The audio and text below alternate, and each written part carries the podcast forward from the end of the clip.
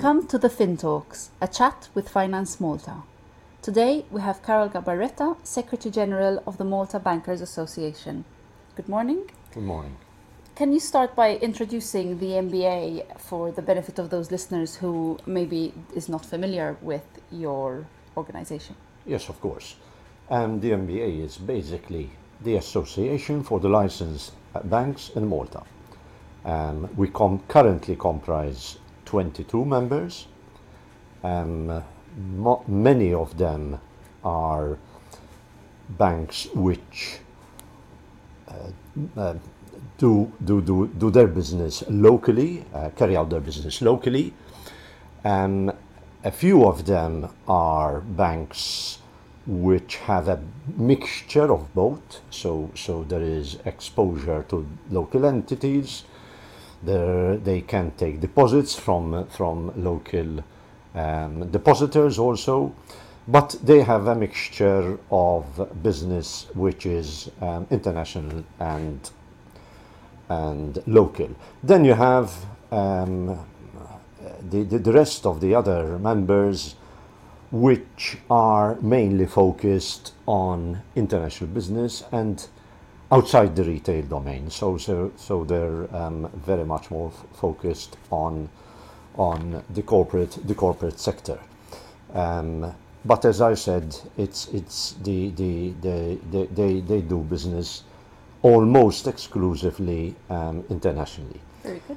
Um, the, the members, although few in number, relatively speaking, but have quite a, a, a there's a quite a, a mix of activities, except of course for those banks, those retail banks, those we can call them high street banks, which which everyone is familiar with in, in Malta.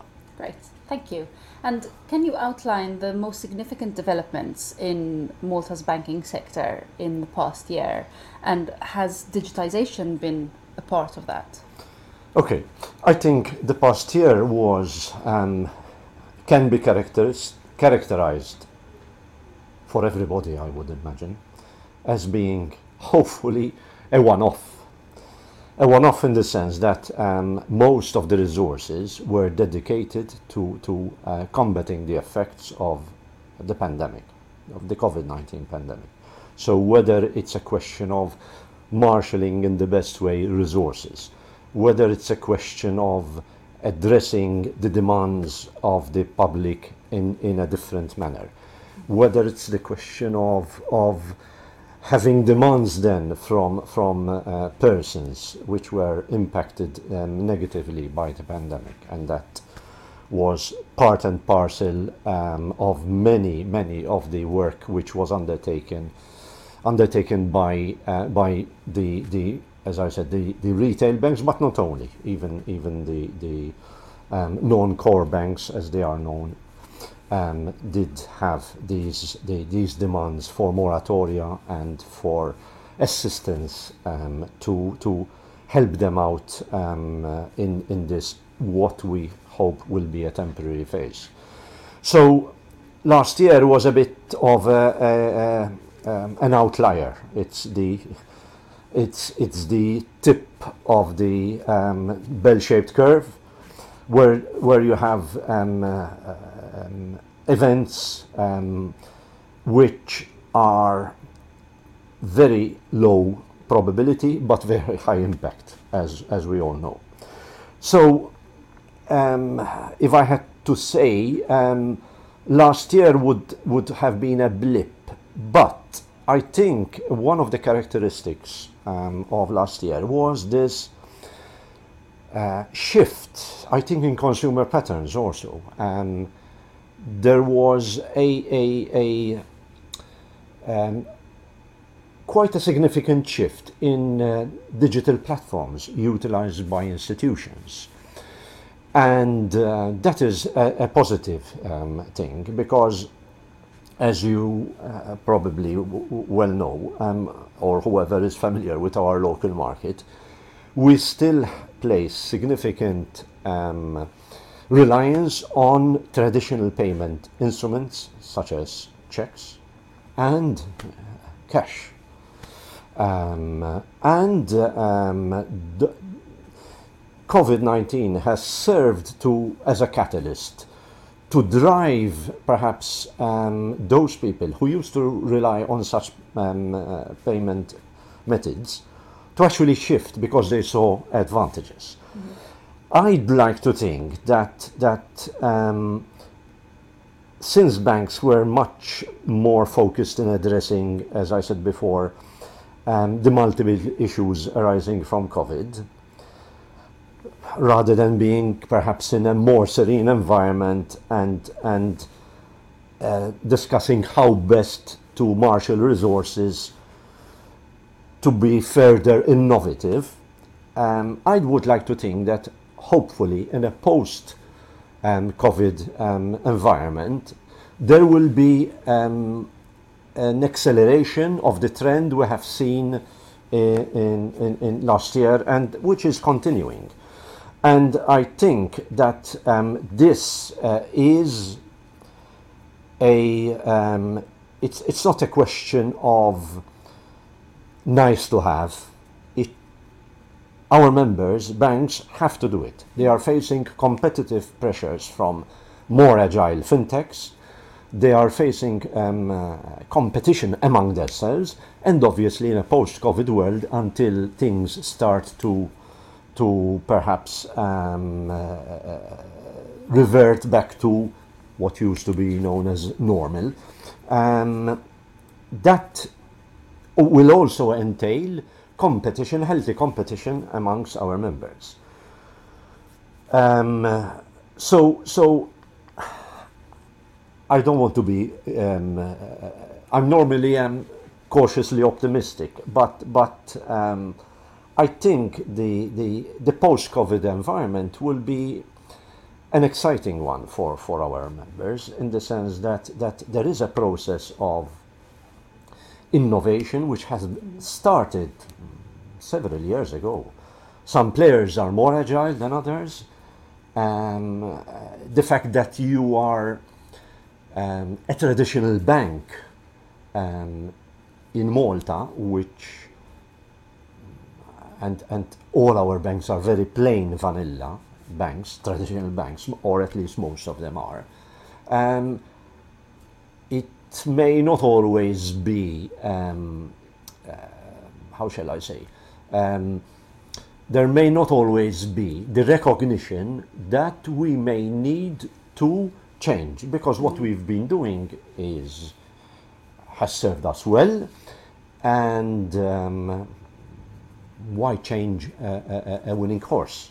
But I think the realization is there. I think that even the the players which rely on traditional methods of, of financing um, have seen the light and are um, uh, diverting resources or will divert more resources um, in order to, to, to have this, this um, digital uh, environment which will become more comprehensive amongst our members. Very good, thank you. And banks play a key role as gatekeepers of the local economy. How successfully have the banks in Malta implemented this role? And has the risk management infrastructure been reviewed in this regard? Um, yes, that's, uh, that, that is a very interesting question. And I think um, banks were always in the forefront of being um, considered as the gatekeepers.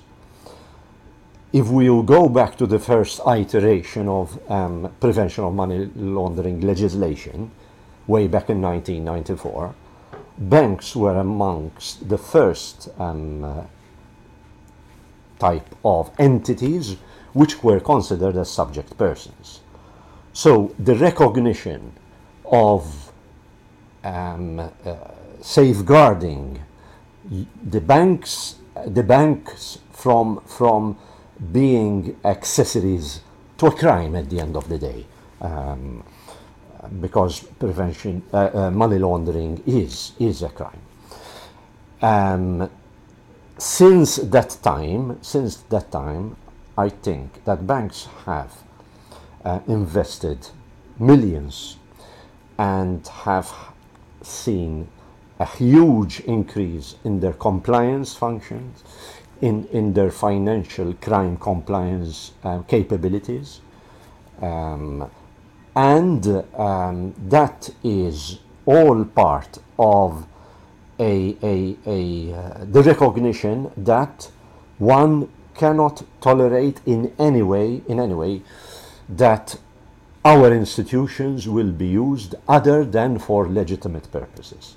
So, um, I think even if one had to speak to board members um, uh, of, of our banks, they would tell you, um, and perhaps some of them who had experienced um, um, um the, re the, the, realities over a, a, a, a, longer time, time period, say over a 10 year span, um, I'm sure they would tell you that um, the amount of time that boards have been dedicating to compliance issues, to risk management issues, to reputational issues um, is much, much more than it used to be. And this is not a knee jerk reaction to Moneyval, far from it. The process, as I said, started way before that. Way before that we have to keep in mind that unfortunately, although we have had cases of institutions which proved to be less than integral, um, the majority of players, the absolute majority of players, are um, legitimate um, setups. They are there um, to service the economy and their customers they're there to obviously make a profit also for their shareholders. Um, and it is in the collective interest that they do not in any way um, serve as a channel for dirty money. And that is the absolute um, reality for all our members. So um, uh, I think that uh, the process um, has accelerated over the last uh, five years. Um, if you look also at what the Moneyval report um, said on the banking sector, I don't think the banking sector was considered to be one of the, um, uh, or rather, let me put it the other way. I think the banking sector was considered to be one of those areas where at least there was not uh, huge problems. It's not as if to say that Moneyval did not uh, re require um, and uh, recommend uh, changes, and changes are being undertaken. The interaction also with our regulatory authorities is uh, has over the last couple of years increased, evidently um, because of the Moneyval um, effect, but also because it needed to be done and it's good for everyone. It's good for the, for the um, reputation of the jurisdiction. It's good for the institutions because at the end of the day, they have to plug any lacuna, which they have. And also, um, at the end of the day, as I said, reinforces the, um, the, the, the principle that our institutions will never ever serve um, as a channel for dirty money. Okay. It's not as if there aren't um, holes to be plugged, there are. Mm -hmm. But I think the holes are not gaping holes which will sink a ship, but holes which require maintenance. Um, if you don't um, uh, maintain um, uh, those holes, if you don't look after and, and take care to plug those holes, mm -hmm. they could prove to, to, to, to be dangerous for, for uh, sailing. So, so it's important. And I think everyone is very much appreciative. Today it's not so much of an us and them mm -hmm. mentality.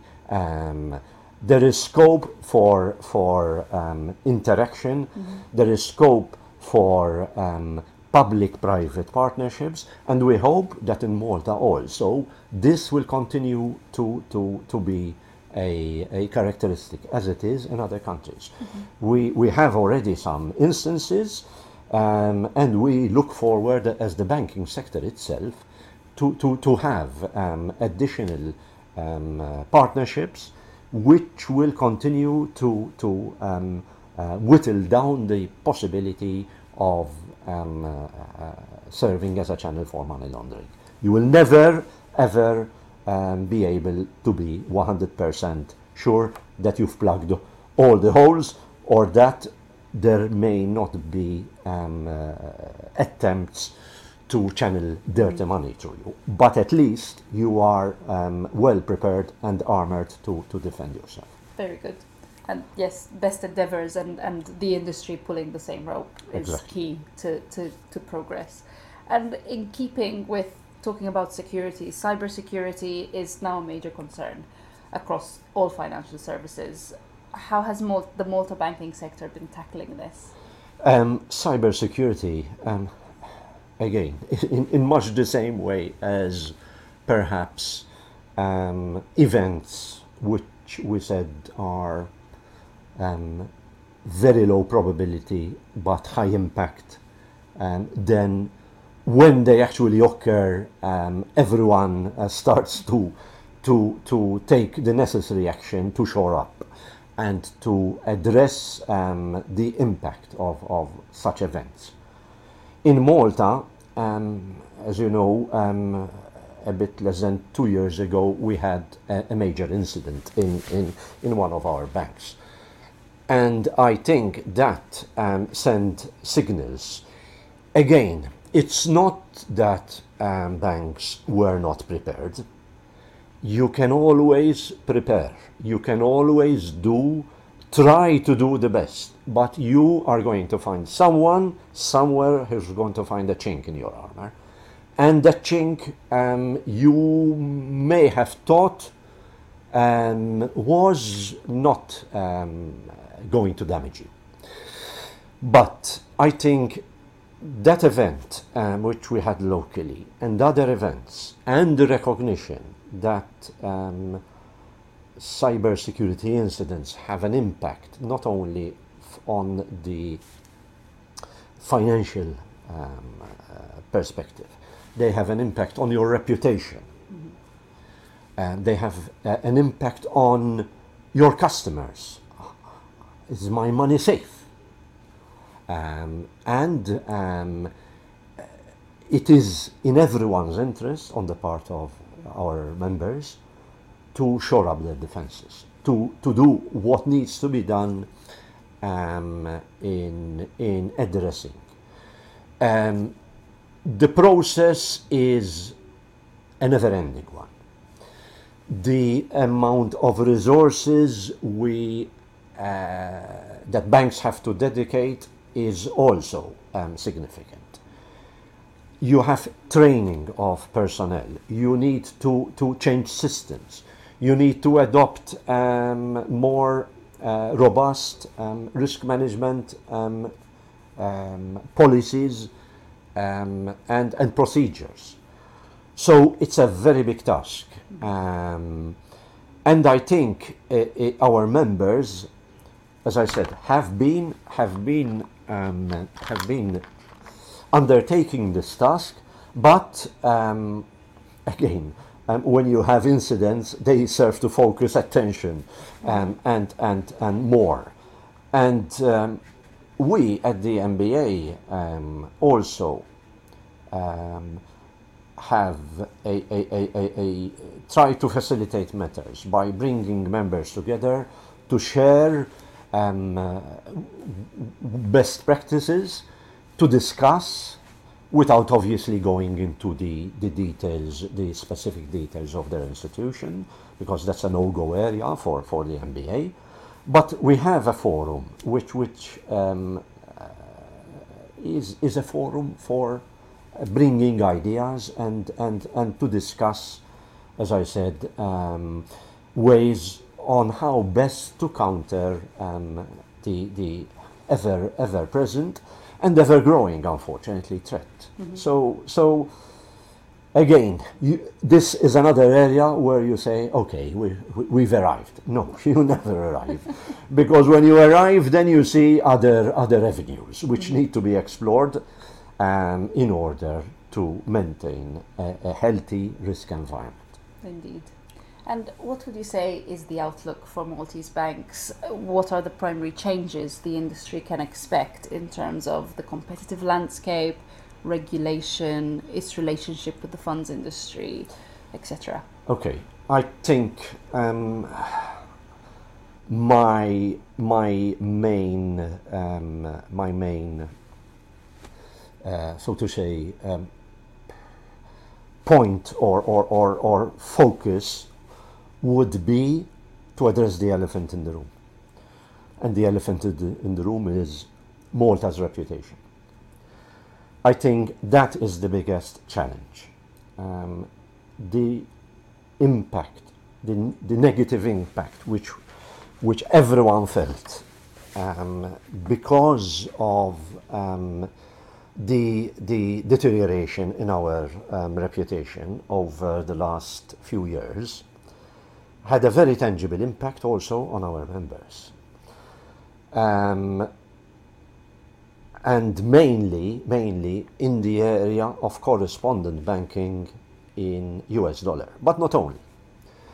Um, so, it's already a big problem for a small island state, even if its reputation is squeaky clean, um, to find correspondent banking relationships with the big players. Why? Because corresponding correspondent banks themselves have retrenched.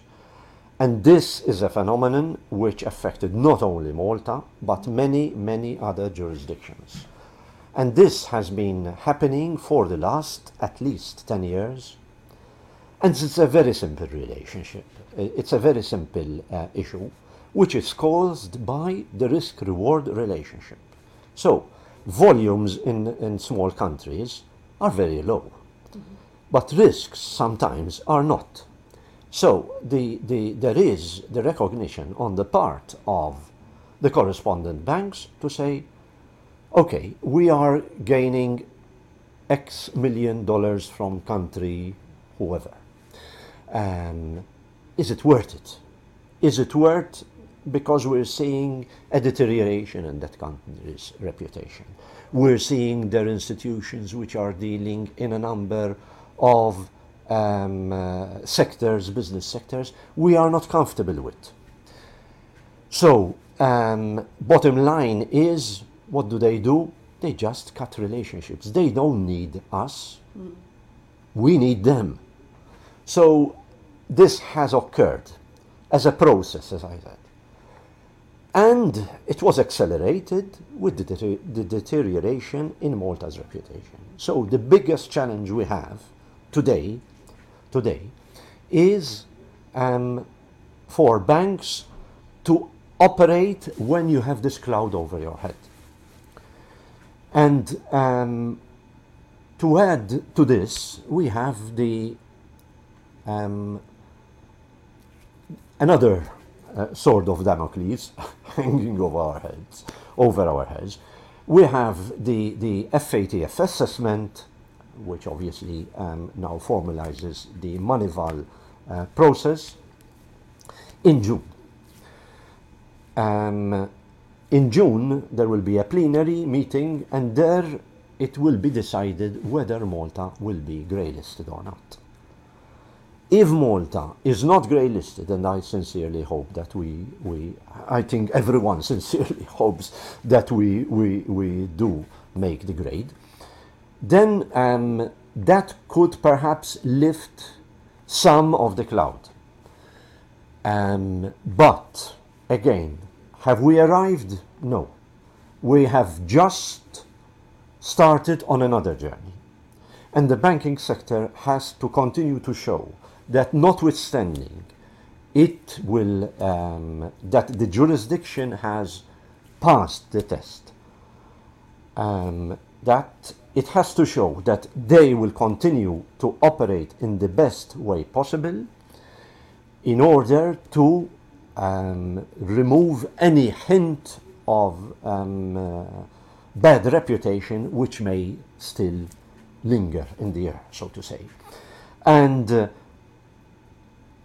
I see that in a hopefully a post COVID environment, mm-hmm. in a situation whereby Malta will hopefully not be grey listed, I see that as, again, um, perhaps I'm being a bit too emphatic, but it is a bit of an exciting time. Mm-hmm. Even though our banks are not, as I said, um, in the forefront of, of um, um, operating with a huge number of innovative instruments, which, as an aside, was one of the reasons why in 2008, when there was the financial crisis, our banks sailed through without any problems whatsoever. Mm-hmm. There was no government intervention whatsoever.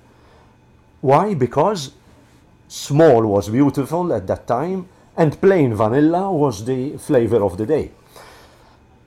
Today things are, are different. Um, uh, today there are much more complex issues uh, in, in, in uh, interacting.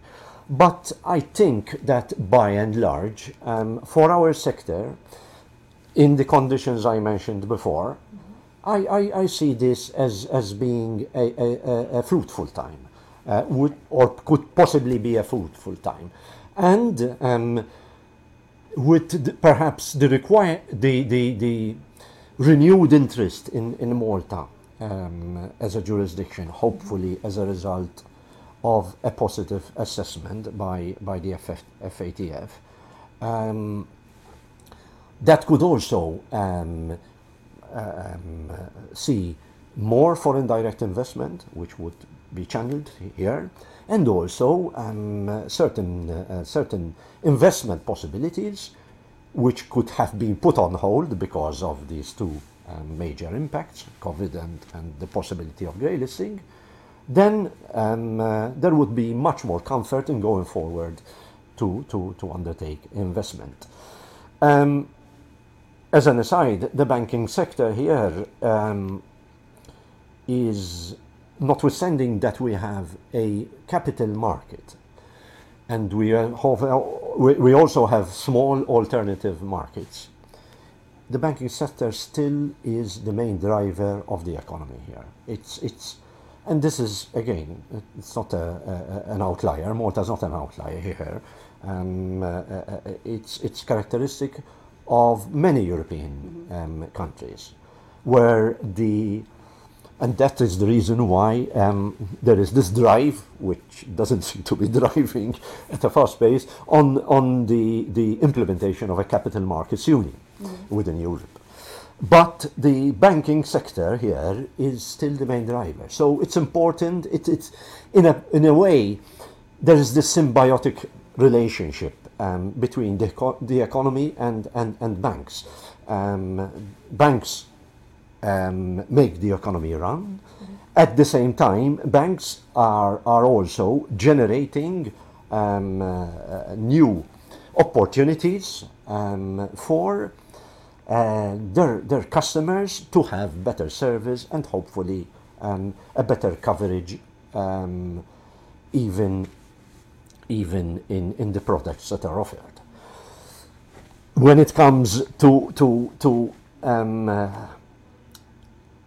how shall I say, the, the, the faith or the confidence in the banking sector. I think by and large, thankfully, that is still that is still very very um, marked here in Malta. Deposits continue to be generated, notwithstanding the, as we all know, abysmal um, interest rates which our members, but not only our members, banks all over have to pay all over the world um, because of the current interest rate environment. Mm-hmm. Yet um, deposits flow in. So, from a funding perspective, banks continue um, to be, local banks continue to be uh, funded by deposits again to a significant extent when you look, when you look also um, with, other, with other European peers. and that is also a positive. Um, uh, a positive. Um, so by and large, I am. Um, I, I said it before, cautiously optimistic that things will will improve. Very good.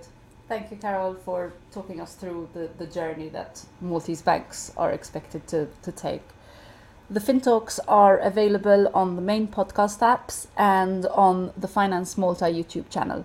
For more information, please visit www.financemalta.org backslash podcast and follow Finance Malta on LinkedIn, Facebook, Twitter, and Instagram. Thank you.